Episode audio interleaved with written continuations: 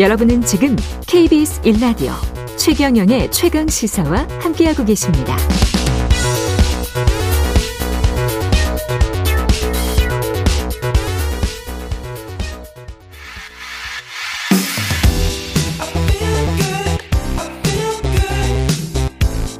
세상에 이익이 되는 방송 최경영의 최강 시사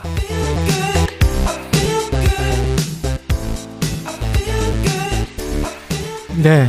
전국 장애인 차별 철폐 연대가 8개월 만에 출근길 지하철 탑승 수위를 아, 탑승 시위를 재개를 했는데요.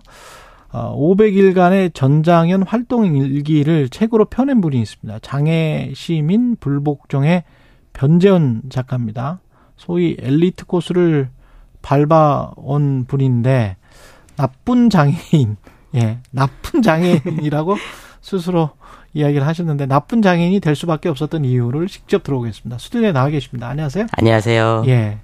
해맑으시네요. 눈동자가. 감사합니다. 예. 변재인 작가는 한해종에서 예술 경영 전공했고요. 서울대 행정대학원에서 행정학 공부했고 구글 코리아에서 일했습니다. 그러다가 전장현 전장현이라는 시민단체를 가셨네요. 네. 네. 세상사 참 알 수 없는 것 같긴 한데요. 네. 제가 뭐 그 시절을 돌이켜 보면 저를 착한 장애인이라고 표현하는데 쉽게 아. 말하면 공부 열심히 해서 좋은 학교 가고 네. 엄마 아빠 말 잘 들어서 좋은 직장 구하고 뭐 이런 삶을 살았던 시기가 꽤 오래 있었습니다. 구글 코리아 남들이 다 부러워하는 직장인데 구글 코리아 좋은 장애인으로 있다가 전장연은 시, 시위나 집회를 굉장히 많이 해야 되는 곳인데, 네. 예. 그 본인 스스로 왜 좋은 장애인, 착한 장애인, 나쁜 장애인, 이거는 어떤, 뭐랄까요, 그, 스, 스스로에 대한 어떤 위악인가요? 어, 뭐라고 봐야 됩니까, 이거는? 그, 네. 요컨대 이런 거죠. 착한 네. 장애인, 제가 이런 이야기를 종종 네. 하는데, 착한 장애인은 세상을 바꾸기보다 자기 네. 삶을 바꿀 수 있는 사람이고요. 아. 나쁜 장애인은 제도를 바꿀 수 있는 장애인이라고 저는 표현을 하거든요. 아. 그러니까 저는 저의 삶을 바꾸던 장애인에서 네. 제도를 바꾸고 싶은 장애인이 되었죠. 하지만 이게 이건 저의 마음인 거고 예. 세상에서 이제 바라보아지는 어떤 풍경에서는 예. 착한 사람이 나쁜 사람이 되었다. 저는 예. 이렇게 생각하는 것 같습니다. 착한 장애인은 어떻게 보면 현실에 순응하면서 자신의 삶의 질을 개선하는 데만 그칠 수 있지만 나쁜 장애인하고 스스로는 말하셨지만 그거는 변방일지라도 사회적 변화를 일으켜 보고자 노력하는 그게 이제 되든 안 되든 간에 네, 그 오프닝 네. 멘트를 좀 빌리면 시비와 이해가 있으면 시비 아. 중에 시를 제가 네 뭔가 세상에서 옳 은 일을 그렇죠. 좀네 먼저 생각하는 게 이해의 과정보다 네. 어떤 이것이 이익이 되냐 아니냐보다 네. 조금 먼저 따지게 된 게 아닌가 이렇게 생각하면서 시, 를 먼저 생각을 하셨는데 네. 해를 많이 입으셨을 것 같은데 보통 예. 보통 입은 게 아닙니다. 예. 어떤 해를 입으셨어요 개인적으로는? 어뭐 일단 예. 비난도 많이 듣고요. 예. 뭐 지금 이 시간에도 그러겠지만 음. 이제는 인터넷 켜서 저에 대한 그 뭐 댓글이나 이런 예. 거안 봅니다. 그러니까 아. 그러니까 세상 사람들이 당연히 저를 싫어하고 미워할 거라고 생각하기 때문에 예. 좋아하시는 분들도 있어요. 아, 뭐 그럴 수도 있겠죠. 하지만 이게 저는 뭐 이렇게 공인이거나 그런 사람이 아니기 때문에 한두 건의 그 이제 악플만 봐도 심장이 벌렁벌렁 아, 하더라고요. 네, 그 제가 막 이렇게 네. 호기로운 영웅이 아니다 보니까 네. 네, 그래서 아 이런 것들에 대한 마음다짐을 해야 된다. 이런 것들이 조금 요즘 어렵고 고민이긴 하죠. 많이 보시면 그것도 이게 그 습관이 되시기 때문에 제가 드리는 조언은 많이 보시고 조금 이걸 어 그 그렇구나 이런 의견도 있구나 근데 이분은 참 할 일이 없나 보대. 뭐 이렇게 생각하셔도 돼요. 아, 그 네. 선배님의 말씀이라서 약간 믿음이 갑니다. 예. 2020년부터 2021년까지 500여 일을 지금 네. 정책국장을 네. 맡아서 활동하셨습니다. 네. 어, 제일 처음에는 어떻게 시작하게 되셨어요? 저 사실 예. 뭐 활동가가 되겠다, 시민단체에서 일해야겠다 이런 건 없었고요. 예. 다만 이제 석사 논문을 완성시켜야 되는데 당시의 주제가 네. 이제 왜 장애인들이 공공 건물에 접근을 못할까 네. 뭐 이런 고민을 갖다가 네. 유난히 접근을 못하는데 시위를 많이 하는 사람이 있다라는 제보를 받았어요. 아. 그게 아마 이제 청취자분들께서는 사진을 보신 적 있을 텐데 흰머리 할아버지 예. 박경석 대표님이시거든요. 예, 박경석 대표. 그래서 이제 그분을 인터뷰를 했다가 인터뷰를 했었어요. 예, 근데 이제 꽉 잡힌 거죠. 잡혀서 그분이 인터뷰를 하는 목적은 뭐였습니까? 어, 왜 이렇게 데모를 많이 하시냐? 같은 장애인으로서 좀 네. 물어보고 싶다. 네. 그 이렇게 한다고 이게 엘리베이터나 다, 계단 같은 게 설치가 달라지나? 네, 되지도 않고 달라지나 싶은데 변화할 수 있나? 네, 당신 기억할 수 있나? 네, 왜 이렇게 네. 거리에 나와서 다른 사람에게 민폐를 많이 끼치냐? 네. 이렇게 질문을 했었죠. 근데 사실 그런 질문을 받으면 인터뷰이로서는 저 사람 나한테 시비를 거나라고 생각함직도 한데 음, 그러시기보다는 뭐, 뭐라고 하던가요? 아 나에게 계단은 삶과 죽음의 경계선이다. 계단은 계단이 아니다. 그래서 아. 지금 내가 거리에 나오는 건이 아. 눈앞에 보이는 계단 하나 때문이 아니라 예. 내 삶과 죽음을 건 투쟁이다라고 말씀을 하셨어요. 음. 그리고 나서는 당신은 우리를 이해 못할 수도 있겠지만 예.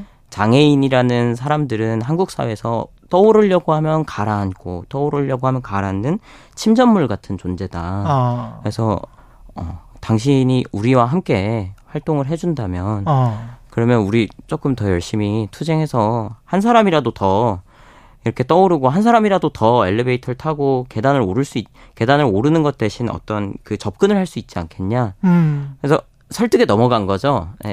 그러니까 뭐 이제 그걸 굉장히 나쁘게 보시는 분들은 선동에 넘어갔다고도 표현할 수 있을 것 같은데요. 네. 네. 뜻을 같이 하신 거네. 그렇죠. 네. 그리고 이제 활동을 시작하게 됐습니다. 월급은 받으셨어요? 아, 월급 받았죠. 최저임금 받았죠.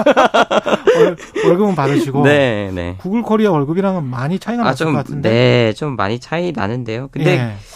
뭐 그게 살아가다 보니까 돈이 그렇게 중요한가 싶은 생각은 좀 들어가죠. 예, 물론 돈은 음, 중요합니다만 돈은, 중요하죠. 돈은 네. 매우 중요합니다만 예. 제가 살아가는 데 있어서 제가 이제 쓰는 게 많지가 않다 보니까 예. 학식 먹고 뭐 월세 내고 음. 이런 것들에 있어서 그렇죠. 그리고 또 다른 게 아니라 장애인 당사자들은 음. 이제 취업이나 구직의 기회가 원래 많지가 않았어서 저도 그랬거든요. 구글 예. 가기 전까지. 그래서 이제 적게 쓰는 삶에 좀 이렇게 적응이 되어 있었다고 할까요? 어. 그래서 큰 어려움은 없었습니다. 이 투쟁이라는 단어에 싸운다. 이 기존 체제하고 싸우는 거잖아요. 네. 예. 그 체제와 싸우는 게 이제 맞닥뜨리는 거는 바로 공권력일 것이고. 그렇죠. 그리고 시민들은 이 투쟁이라는 단어를 사실은 대부분 싫어해요. 무서워하고 싫어하고 무서, 혐오하죠. 무서워하고 싫어하고 혐오하고. 네. 그 언어 자체도 싫어하는데 음. 그 이미지 아까 박경석 대표 이야기 하셨지만 상징적인 이미지가 된 인물은 음. 더 싫어하죠. 아, 그렇죠. 끔찍끔찍히도 네. 싫어하죠. 그 저도 사실 제 책 장애시민 불복종에 같은 내용이 있는데요. 예, 장애시민 불복종. 네, 예. 그 투쟁이라는 말을 대체 왜 쓸까? 음. 그런 단어는 굉장히 과격하고 무섭잖아요. 그렇죠.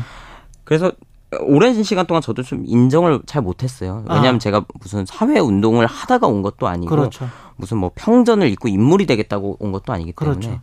그렇지만 아 왜 투쟁이라는 단어를 쓸까를 고민했을 때 네. 이런 것 같아요. 저는 그 투쟁이라는 단어의 반대편에는 무엇이 있을까 음. 생각해 보면 극복이나 성공이 있는 것 같아요. 음. 남들보다 더 성공하거나 아니면 남들이 해내지 못한 걸 나는 극복하거나 가 음. 있는 것 같아요. 그런데 투쟁이라는 단어는 어, 누구보다 더 성공하고 누구를 밟고 일어서서 극복한다기보다는 같이 좀 잘 살아가면 안 되겠냐. 투쟁에는 연대가 있군요. 연대가 있죠. 그게 공감이 왜, 있고 왜냐하면 사회를 예. 바꾸자는 말이니까요. 그래서 그런 생각을 하다 보니까 투쟁에 대해서 낯설지 않아진 게 있고요. 그리고 투 쟁의 반대말은 극복이나 성공이다. 네, 저는 그렇게 생각을 했어요. 근데 네. 이건 저만의 생각은 아닌 것 같아요. 네. 왜냐하면 최근에 이제 홍범도 장군 논란 돼서 최근에 네. 이제 이회영 평 전을 읽었는데 당시에 이제 신채호 선생님이나 독립운동가분들도 투쟁이란 단어를 아무렇지 않게 그렇죠. 사용하거든요. 그게 결국은 개인이 잘 살아가기라기보다는 음. 그러니까 우리가 자주적인 동 이제 독립국가로서 음. 국민으로서 함께 잘 살아가기 위해서는 그분들에게는 그게 그 당시에는 너무나 절절했고. 그쵸. 예. 그래서 굉장히 살벌한 이야기 많이 나옵니다. 아사 일제에 아사당할 것이 아니면 네. 투쟁이나 혁명을 해야 된다라고 굶어 표현하고. 죽을 게 아니면. 네. 예. 그래서 그렇게 본다면 우리가 조금 그 단어를 이해할 수 있지 않을까 연대의 의미에서 그렇게 근데 생각이 지금 현재 한국인이 장애인으로서 한국의 장애인이 장애를 입고 가지고 사는 것은 일제시대 독립운동가들이 그렇게 가슴 절절하게 뜨거울 수밖에 없을 정도로 투쟁했던 것만큼이나 네. 상황이 심각하다. 그 이야기에 대해서는 사실 좀 시시비비가 있을 수 예. 있죠. 그리고 저도 뭐 저희가 독립운동가입니다 이렇게 이야기하고 싶지도 않고요. 예. 다만 이제 이런 이야기는 할 수 있을 것 같아요. 장애인들이 지금 거리에 나온 이유는 딱 하나거든요. 인간답게 살고 싶다. 음. 그래서 이제 그 안에서 학교도 가고 싶고 일도 하고 싶고 이동도 하고 싶다라는 다양한 목소리들이 섞여 나오는 거거든요. 그래서 제가 이야기하고 싶은 건 장애인들이 지금 거리에 왜 나왔을까를 고민해 본다면 음. 단 하나 같이 어울려서 살고 싶은 그 권리를 외치는 목소리만큼은 음. 그리고 그것이 자주적으로 나 스스로 함께 뭔가 타인의 도움 없이 음. 내가 최대한 나의 삶을 존엄 있게 이끌어가고 싶어하는 그 마음만큼은 음. 조금은 비슷할 수 있지 않을까 이렇게 생각합니다. 근데 언론 한국 언론은 참 특이한 게 좀 특이합니다, 진짜. 네. 서- 서구 언론은 이런 우리가 믿는 자유민주주의를 수호하려고 하는 서구 언론은 이런 경우가 제발 좀 찾으면 저한테 좀 보여주세요. 이러, 이런 식으로 항상 파업이든 데모든 시위든 간에 첫 번째 나오는 단어가 시민 불편, 그렇죠. 교통 불편 이거거든요. 음, 음, 근데 그게 무조건 나와요. 무조건. 음. 근데 저 저도 이게 왜 이렇게 됐고 기자들도 과거에 그렇게 선배 기자들이 썼으니까 그렇게 하거든요. 네. 뭐 어떻게 왜 그거 너- 너무 불편하지 않으세요? 그 그런 상황 자체가 아 아니요 저는 보통 그런 이야기 들으면 사과부터 드리고 시작을 하는데요. 네. 사과부터 예. 왜냐하면 네. 불편한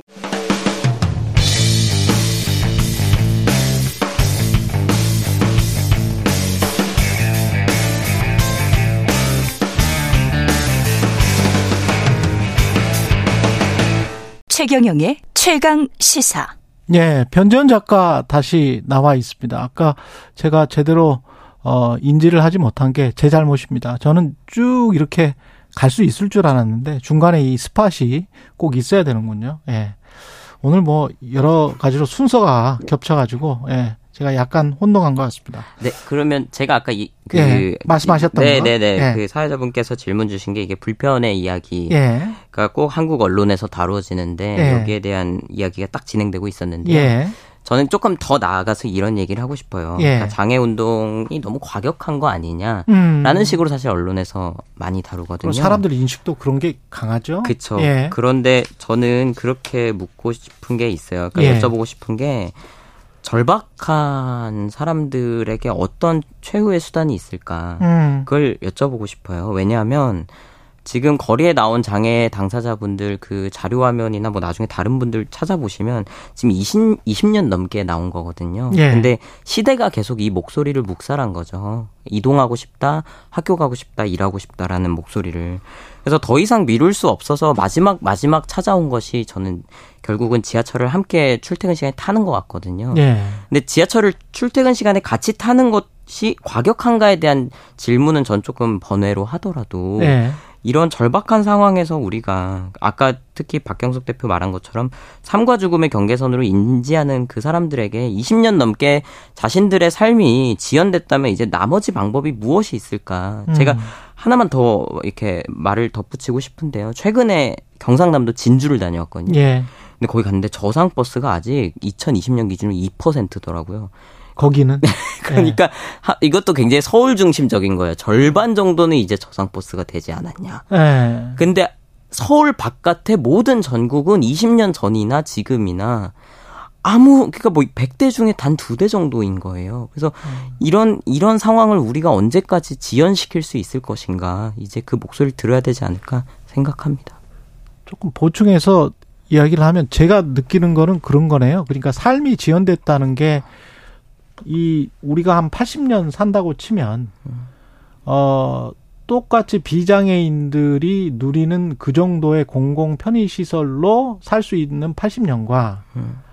그걸 전혀 못 누리고 사는 60년 플러스 조금 누리고 사는 20년이라고 생각을 해보면 음. 그 시간 60년은 얼마나 애통하고 본인들 입장에서는 안타깝습니까? 네, 속이 타죠. 그 네. 이런 말이 있어요. 사람이 이제 굶어 죽는 이유는 식량이 없어서가 아니라 음, 식량에 접근할 수 있는 권리가 없어서다라는 이야기가 있거든요. 음, 저는 우리 사회도 마찬가지라고 봐요. 버스나 지하철을 눈앞에 두고도 그것을 탈 수 없는 이유는 버스나 지하철이 없기 때문이 아니라 예, 그것을 탈 수 있는 권리를 인정받지 못하기 때문인 거거든요. 예, 그래서 그 삶을 한평생 살았을 때 나보다 더 이제 나와 친했던 사람들 심지어 내 가족들이 그 버스에 태운 채로 나 혼자 손 흔들어 주면서 음. 한 평생을 산다는 건 굉장히 어렵고 힘들고 비참하고 슬픈 일이라고 생각합니다. 그래서 더 이상 지연할 수 없는 거고요. 이렇게 해서 투쟁과 데모와 시위를 해서 변화가 있습니까? 변화가 있지요. 변화가 네. 무엇이 있냐면 가령 특수학교 설치라든지요. 음. 아니면 심지어는 교통약자법이라고 불리는 이제 저상버스를 설치해야 된다라는 법안이라든지요. 예, 아니면 장애인들이 거- 그 건강 관리를 위해서 병원에 갈 수 있는 그 모든 권한들이 사실은 다 입법부에서 그냥 만들어진 것이 아니라 음, 거리에 나온 시민들의 정직한 목소리에서 비롯되었습니다. 네. 정부 여당은 불법 폭력 시위를 반, 방지해야 된다. 이 네. 집시법 관련 관련법 다 재개정을 추진 중인데 어떻게 생각하세요? 집회가 갖고 있는 어떤 사회 변화로서의 수단, 네, 반, 의미. 반민주적인 발상이죠. 왜 네. 그런가 하면 민주주의 국가는 사실 거의 모든 국가들이 집회 시위의 자유를 헌법에 명시하고 있습니다. 예. 그게 어떤 의미인가 하면 국민은 단지 투표용 거수기인 것이 아니라 아니다. 네, 주권자로서 이 그렇죠. 국가의 주권자로서 목소리를 내고 예. 함께 이 국가를 만들어가는 공화국의 시민이다라는 음. 뜻으로서 그게 헌법에 있는 거거든요. 예. 그런데 앞으로는 투표했으니까 대통령 국회의원들이 다 결정할 테니 너넨 가만히 있어 음. 집회 시위 하지 마라고 하면 이건 반민주적인 발상이라고밖에 생각할 수 없죠. 예. 마지막으로 지금 저 교권 침해 문제도 큰 사회적인 이슈인데 장애인 교사들이 겪는 문제도 분명히 있을 것 같고 장애 여부와 상관없이 교사들도 존중 못, 못 받고 있는 사회잖아요. 결국 이렇게 보니까 아, 우리 사회가 어떤 공동체로서 어떤 노력을 기울여야 된다라고 보세요? 두 가지가 있는 것 같아요. 예. 첫 번째는 학교에서 경험하는 모든 민원과 행정 업무를 담당 교사에게 다 맡길 것이 아니라 음, 이제 서구 사회처럼 교장 교감 선생님 등 학교 관리자가 그렇지. 네, 그, 그 개입에 있어서 조금 더 경영에 철저하게 개입해야 되는 게 있고요. 음, 두 번째로는 특수학급 교사라든지 아니면 장애 당사자 교사를 위해서 조금 더 많은 지원 인력이 배치되어야만 이제 학생도 교사도 모두 행복하게 일할 수 있지 않을까 생각합니다. 예. 여기까지 듣겠습니다. 지금까지 장애 시민 불복종의 저자 변재원 작가였습니다 고맙습니다. 고맙습니다.